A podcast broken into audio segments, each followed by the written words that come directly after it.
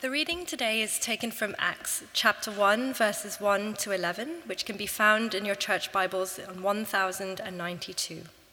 Jesus taken up into heaven. In my former book, Theophilus, I wrote about all that Jesus began to do and to teach until the day he was taken up to heaven, after giving instructions through the Holy Spirit to the apostles he had chosen. After his suffering, he showed himself to these men and gave many convincing proofs that he was alive. He appeared to them over a period of 40 days and spoke about the kingdom of God. On one occasion, while he was still eating with them, he gave them this command Do not leave Jerusalem, but wait for the gift my Father promised, which you have heard me speak about. For John baptized with water, but in a few days you will be baptized with the Holy Spirit. So when they met together, they asked him, Lord, are you at this time going to restore the kingdom to Israel? He said to them, It is not for you to know the times or days the Father has set by his own authority, but you will receive power when the Holy Spirit comes on you, and you will be my witnesses in Jerusalem and in all Judea and Samaria and to the ends of the earth. After he said this, he was taken up before their very eyes, and a cloud hid him from their sight. They were looking intently up into the sky as he was going, when suddenly two men dressed in white stood beside them. Men of Galilee, they said, why do you stand here looking into the sky? This same Jesus who has been taken from you into heaven will come back in the same way you have seen him go into heaven. This is the word of the Lord. Today, we're launching into a new series uh, called The Living Church, and we're going to begin to be working through uh, the book of Acts and looking, uh, as the book of Acts is sort of really about how the gospel spread and, and was taken to new people in new places and in new ways and, uh, and, and, new languages and all of that. And uh, today, as we get ready to start off, we want to just sort of give you a little bit of a report back from last week because last week we launched French Connect, and we've all been praying for that service, and we can, want to continue praying because now that we've launched it uh, in many ways, now the, the real work begins uh, week after week of uh, praying and drawing people in. Uh, but we'd love to just take a few minutes to watch this uh, video that we made just after the service ended uh, last Sunday afternoon.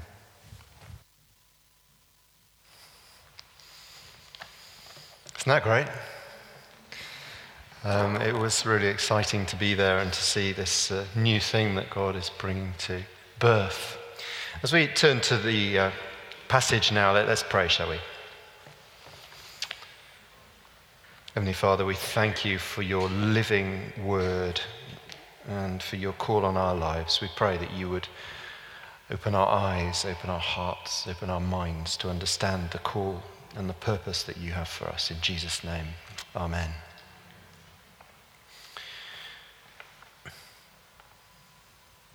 The theme, as H said, of this new period is looking at what it means to be a living church, fully alive to God and to the world. And um, as we go through the book of Acts, we're going to see different elements that sort of characterized that first church, things that uh, stand out in the, the different episodes we'll look at. We'll see something of the, the nature of leadership within the early church. We'll see something of the, the fullness that they lived in, the, um, the wonder that they experienced as they saw God at work, the confidence that they came from proclaiming the gospel of Jesus, the, the truth telling, which was sometimes hard to grapple with, in, and yet which was the foundation of their church life together, the, the freedom they experienced in Christ, the vision that God gave them. Uh, to look outwards, and, and then that sense of peace that God gives by his, uh, through the gospel peace with God and peace with others. But the whole thing stems from uh, the passage that we had this morning. It all comes out of a sense of purpose that God has given them. And that's our theme for today as we look at Acts chapter 1 the purpose that God has um, for these early Christians. Now, sometimes today, uh, nowadays, we use the word purpose in a slightly sort of negative way. Um, I, as a father, um, That's always a bad thing to say because when my children are here listening, they suddenly their, their attention gets sparked up. But as a father, I have to say that the word purpose in our, in our, in our house is often used negatively. Um, when something goes wrong and one of my children turn to me and say, But I didn't do it on purpose. And very often we use that on purpose as a sort of an excuse for not doing things. But you know, purpose in the Bible and purpose in our lives is never a negative thing. God didn't sort of do us and then look, uh, make us and then look and say, oops, I didn't do that on purpose. Because there was intention behind the creation of the world, the universe, and the way God has made us. He did it on purpose. Um, God calls his people, he calls each one of us to have a sense of purpose, not simply to float into things. One of the characteristics of society nowadays is that people find themselves in situations by default. In fact, that can even be the case in the relationships we build. It's one of the reasons I love preparing couples for marriage, because marriage is different because a, there's a sense of purpose. You choose to get married. You say to, to, the, to, the, to the friends around you and to God, this isn't just a default mechanism. We're not here because there happens not to be anybody better around. We choose. And in life as Christians, we're called to live with a sense of purpose, not simply to float around. We just happen to be there because there's nothing better. No. God calls us to be people who are carrying his image, to be image bearers, he calls us to be His people. He gives us a sense of purpose. And so, for us as individuals and for us as a church, God does not want to hear us saying, I didn't do it on purpose. Quite the opposite. He wants us to say, I did it on purpose. Where I go, what I think, what I say, those I pray for, I want to do it on purpose intentionally serving God, not just floating around, but making a difference because we do it with a sense of purpose. Now, in Acts chapter 1, we're in that sort of period, as we heard earlier, between the resurrection and the ascension, a period of 40 days during which Jesus instructs and guides his followers. He speaks to them our passage said it very clearly, verse 3 after his suffering, Jesus presented himself to them and gave many convincing proofs that he was alive. He appeared to them over a period of 40 days and spoke about the kingdom of God. They are to be heralds of the king. If you like, they're to be messengers of the kingdom or simply witnesses to what they have seen and heard. 40 days. 40 days of instruction, 40 days of listening, 40 days to get a sense of why they were there, why God had chosen them.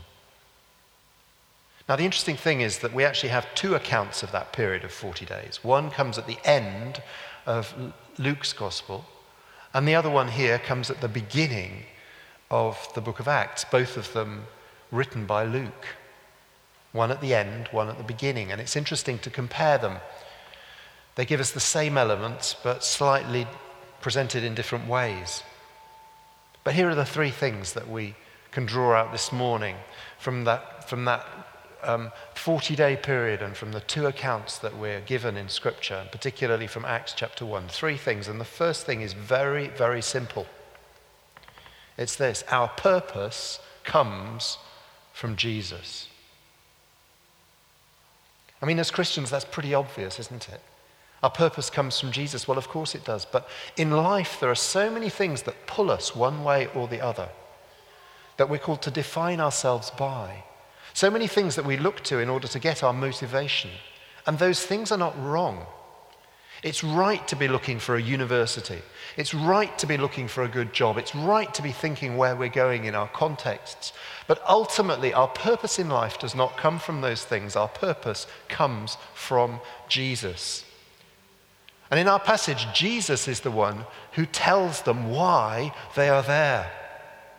Everything in our passage centers on him.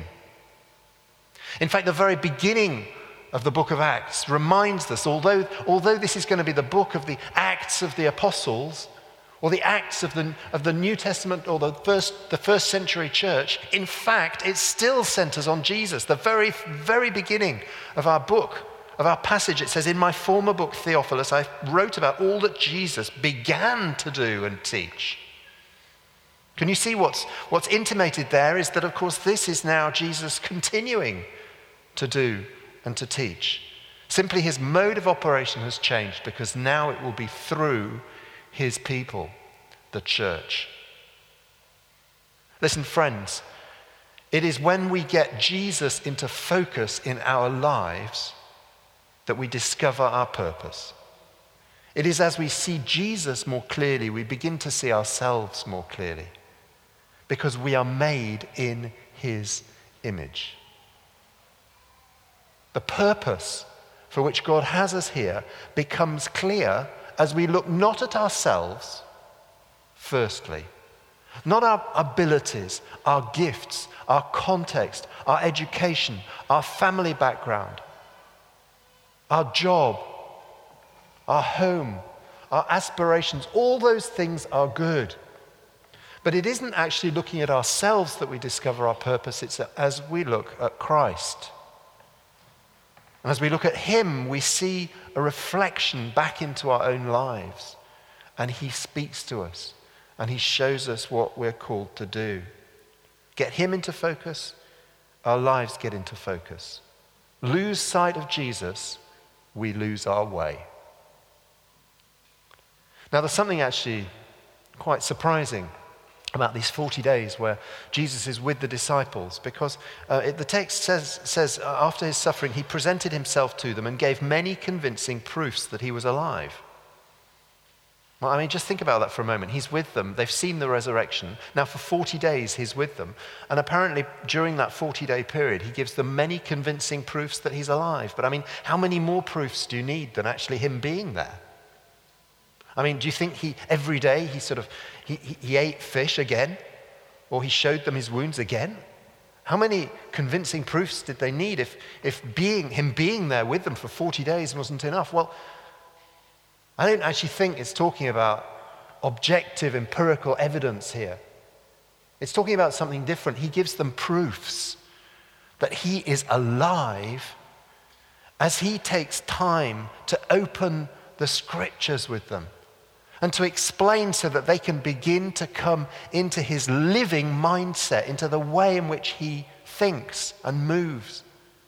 That comes out very clearly in Luke's account, right? The other at the end, the other one, um, in, in Luke chapter 24, this is what it says. It says, Then Jesus opened their minds so they could understand the scriptures. Verse 45, verse 46. He told them, This is what is written the Messiah will suffer and rise from the dead on the third day. He's focusing them on himself and he's giving them proofs that he's alive, not simply because he's there, but because he's opening up the scriptures. We know that during that 40 day period, he spent time in the scriptures explaining to them how all the scriptures were about himself. I mean, don't you just wish you'd been there? I mean, I really wish I'd been there in that 40 day period. There are bits of the Bible, and I think, is this about Jesus? How does it fit together? But this is what Jesus did with them. He took them through the scriptures, he, he helped them understand how it all points to Him and how it all focuses in on His death and His resurrection. It needed time to do that because for Jews in the first century, the idea of a crucified Messiah was totally scandalous. They had longings that God would come and give the, the nation a new sense of purpose as the king would come and drive out the, uh, the forces of occupation and be triumphantly bringing in his, his new reign. And, and, and they were longing for this great conquering king. And the idea that the king would come and be defeated, be put to death, was totally scandalous in the Jewish mindset of the time, it needed 40 days, plus lots of preparation, for Jesus to be able to get through to them and explain in his mindset why he needed to come, Why it is that God's love goes so far that he's willing to offer himself. He doesn't come to conquer his enemies, he comes to love them. He comes to give himself for them, to draw them in. And Christ, when he gave his life, and then he broke through the barrier of death and came alive again, was setting a completely new template in place.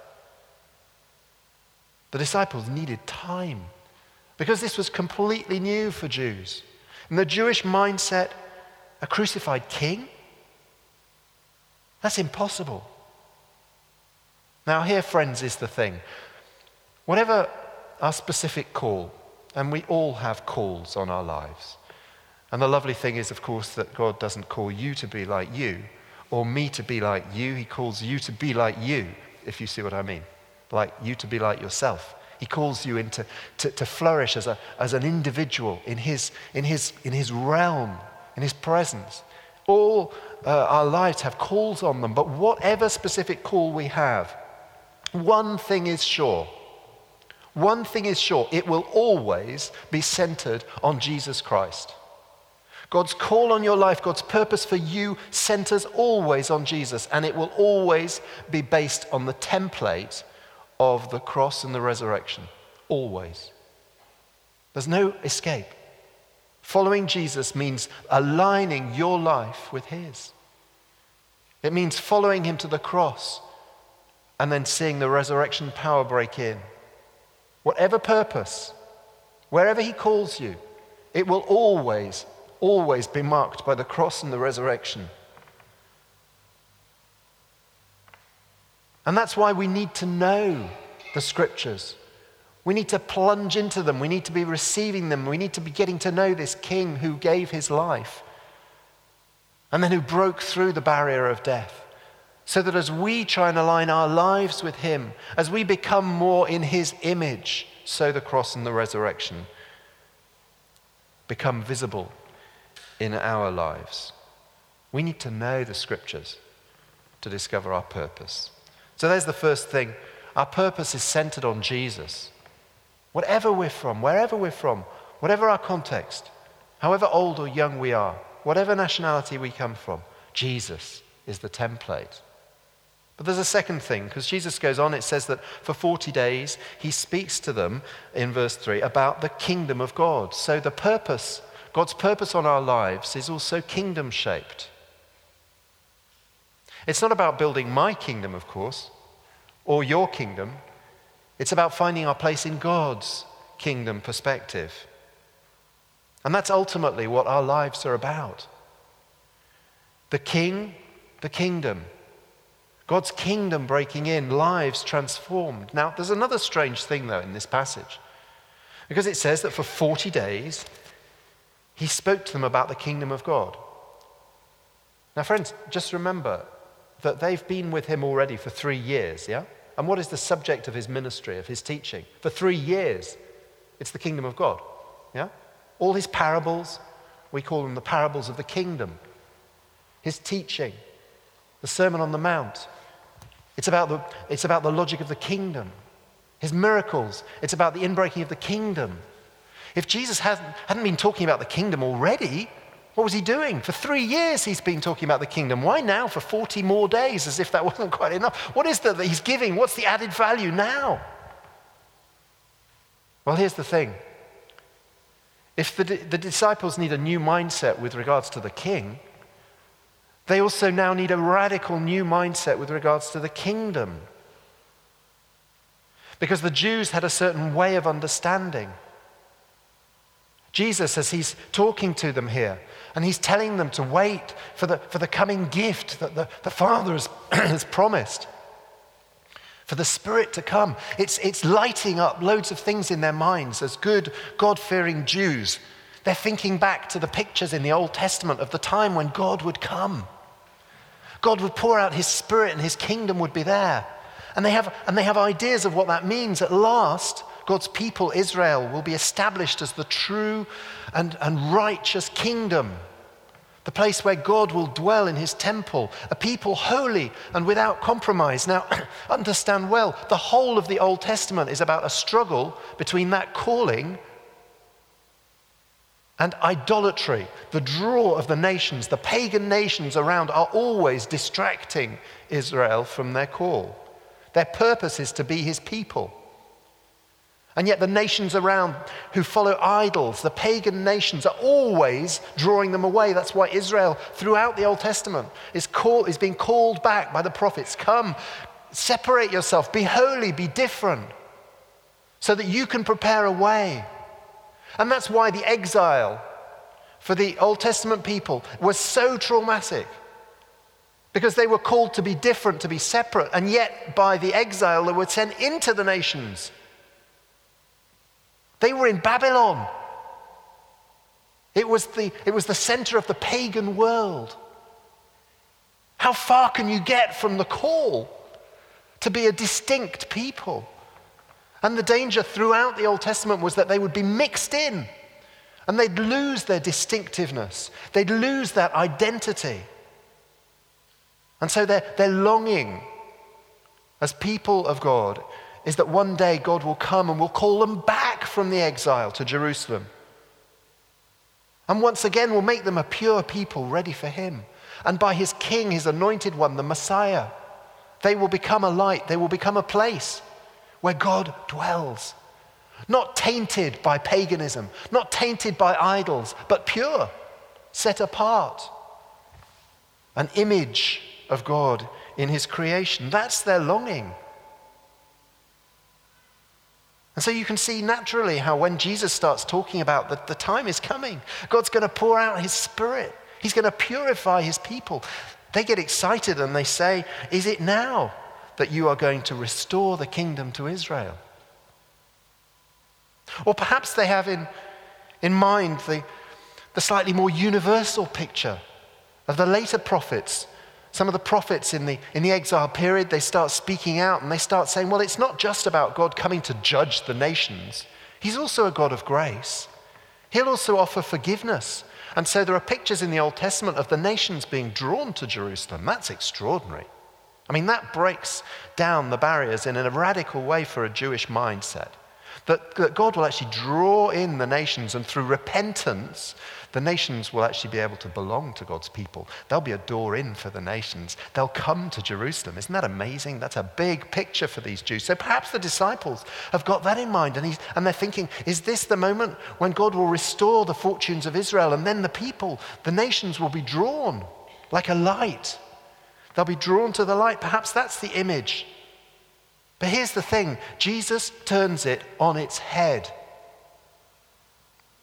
Because rather than the nations being drawn to Jerusalem, and rather than the people protecting themselves from the nations around, Jesus is going to say that the kingdom purpose is for his people to go into the nations from Jerusalem.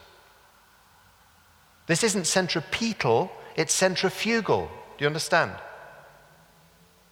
Now, you have to see how much a change of mindset that is for the Jews. They spend their whole time resisting the temptation of the nations, separating themselves from impurity. And now Jesus is saying the kingdom is about going into the nations, not in order to compromise, not in order to be in some way soiled.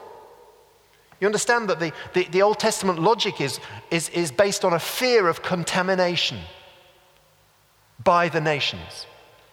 And Jesus here is totally turning it the other way around. And he's saying, actually, no. The kingdom works on the logic of a power given to be contagious to the nations and in the nations. It's not about protecting ourselves. God's purpose is never that we should protect ourselves, it's that we should change the world by his power. And that is the kingdom dynamic that Jesus introduced here. We get it a little bit in, in Luke's thing, again, Luke chapter 24, where Jesus says that repentance and forgiveness of sins, that's the dynamic of the kingdom. That's how you come into the kingdom. Remember, even the, even the nations perhaps could have, could, have, could have had that in the Old Testament understanding that repentance for the forgiveness of sins will be preached his, in his name, in Jesus' name, to all nations, beginning at Jerusalem. Now that's where the disciples are going, whoa, whoa, wait a minute. The end point's meant to be Jerusalem. They're meant to come to Jerusalem, but Jesus is saying it starts in Jerusalem. And here in Acts, we get it even more explicitly. Acts 1, verse 8, where Jesus says, You will be my witnesses in Jerusalem, and then in Judea and Samaria, and to the ends of the earth. Can you see where he's sending them? In Christ, there is a new kingdom purpose it's to go. That's a word for each of us because we are so easily focused on ourselves. But it's also a word to the church because the church, especially when it's suffering institutional decline, or when it's aware of the, of the way in which society around is losing its biblical basis or is, is, is losing its way, how easy it is for us to want to protect ourselves, to protect our children, to protect our families, to protect our church, so that we don't get corrupted by the nation around. But God's purpose is that His church should radiate light and transform the world, not be threatened by it. God's power is there so that we may go. And it's that logic, that kingdom dynamic, which transforms these early believers from disciples to apostles. And here it isn't a question of disciples. Here the word used is apostles, those who are sent. It's the same root as the word missioner. Mission, those who are sent on mission.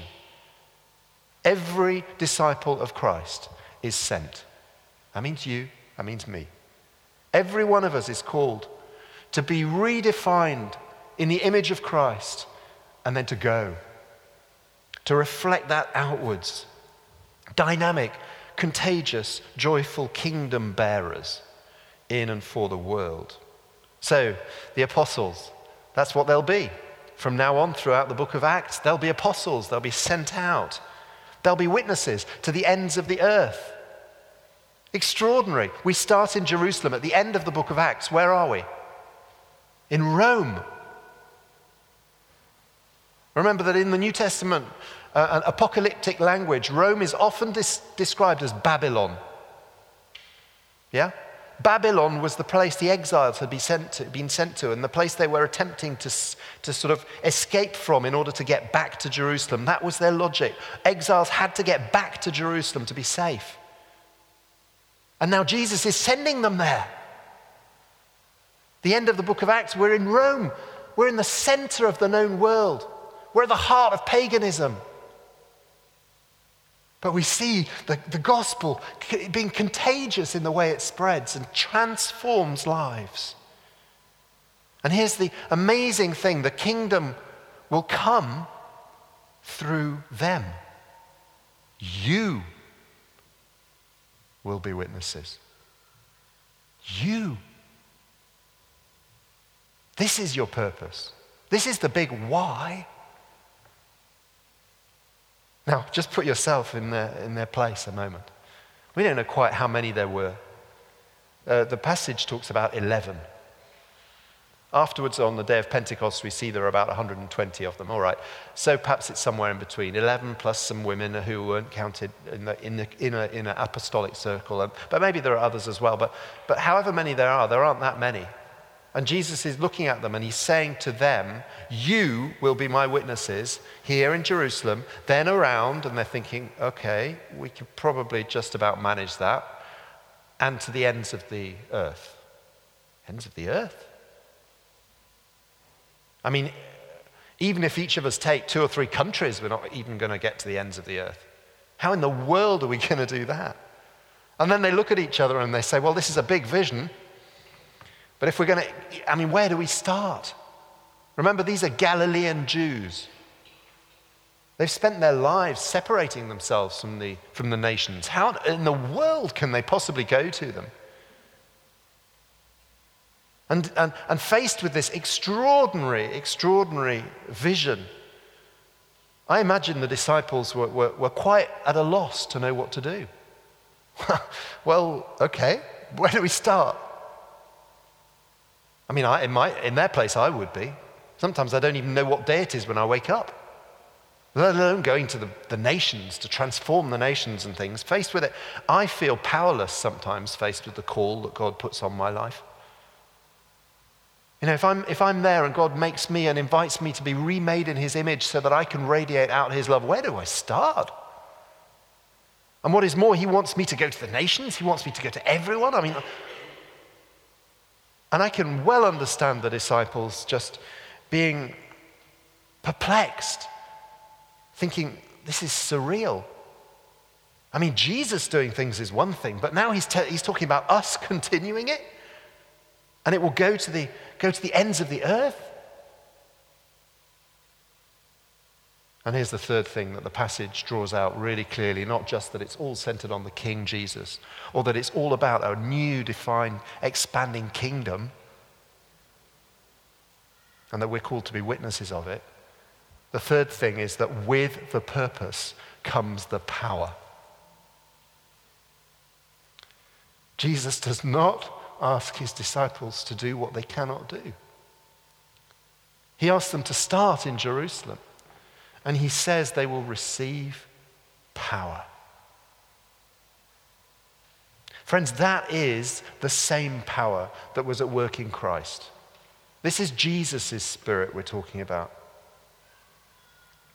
Do not leave Jerusalem, says Jesus to his disciples. He knows that, that, that perhaps some of the more excitable ones, maybe Peter, will want to get out there, at least try something. But without the power of God, there's no point trying to do the works of God. And you can't be a witness without having received the empowerment. So he says, Do not leave Jerusalem, but wait for the gift. And then he says, You will receive power when the Holy Spirit comes on you, and you will be my witnesses.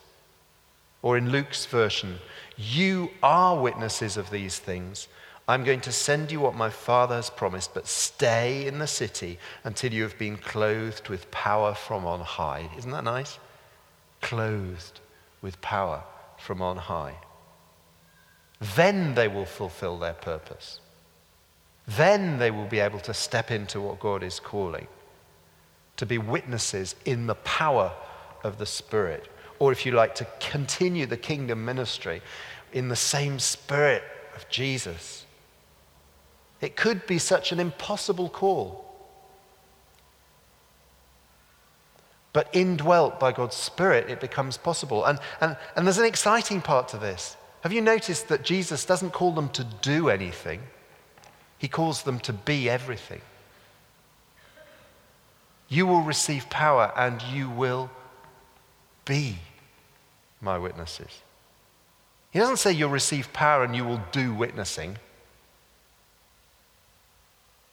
The church, you know, discovers her purpose, and each one of us discover, discovers our purpose in life when we realize it's about being someone. It's about being. It's about learning to dwell, learning to receive that Spirit of Christ who transforms us and changes us in His image, being witnesses. It's about doing as Jesus did, being like him. And that comes from having his spirit in us, the same mindset, the same outlook, the same attitude. And that's what the spirit produces in us. He makes us like Christ.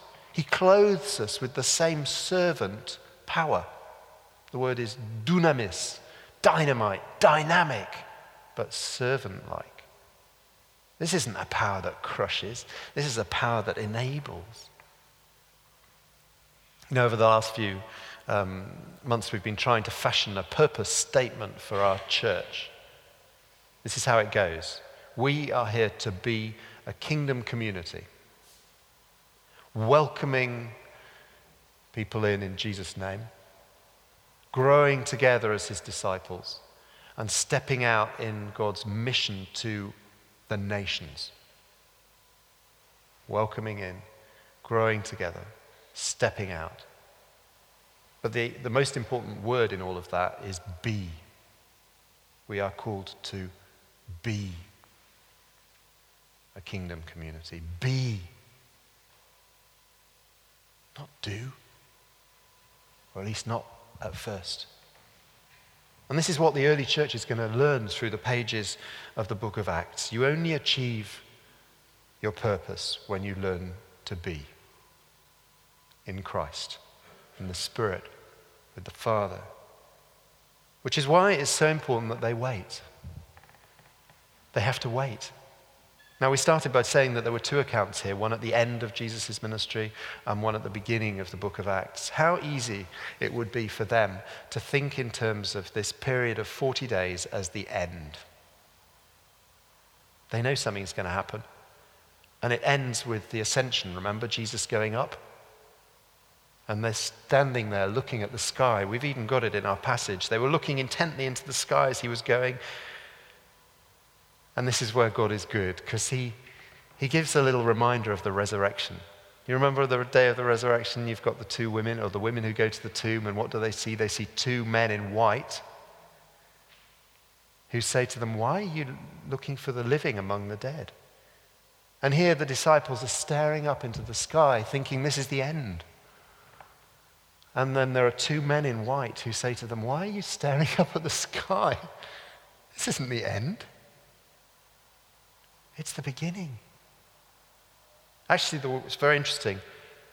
The word sky and the word heaven in Greek are the same. It's just the translators who've twisted it for us here. When it says they were looking intently up into the sky, it means up into heaven. So it goes like this They were looking intently up into heaven as he was going, when suddenly two men dressed in white stood beside them. Men of Galilee, why are you standing looking up into heaven? This same Jesus who has been taken from you into heaven will come back in the same way you've seen him go into heaven. Can you see? Four times the same word. Now, that's strange because it, you'd think that our purpose is to look into heaven, wouldn't you? But here's the thing they think that's the end. And actually, the point is, it's the beginning.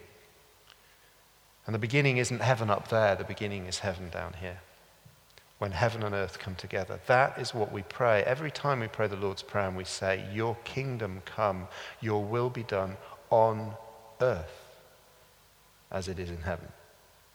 We're not called to be staring into the sky and waiting for the day when God will come. We're called to be praying for his will to be done here and now. So we got a little window here between Ascension Day, which is next Thursday, and then Pentecost. 10 days during which we are called to be waiting actively. It's not a moment for us to sit back and just look up in the sky and dream. It's a moment for us to be actively seeking God for his power so that we can be his witnesses wherever and however he calls us. Centered on Christ, messengers of the kingdom, full of the power. So let's commit ourselves, friends. Let's commit ourselves to setting time so that we can refocus on Him, we can have His kingdom mindset, and so we can receive His power, so that the kingdom may come in our lives and in the lives of those we love on earth as it is in heaven.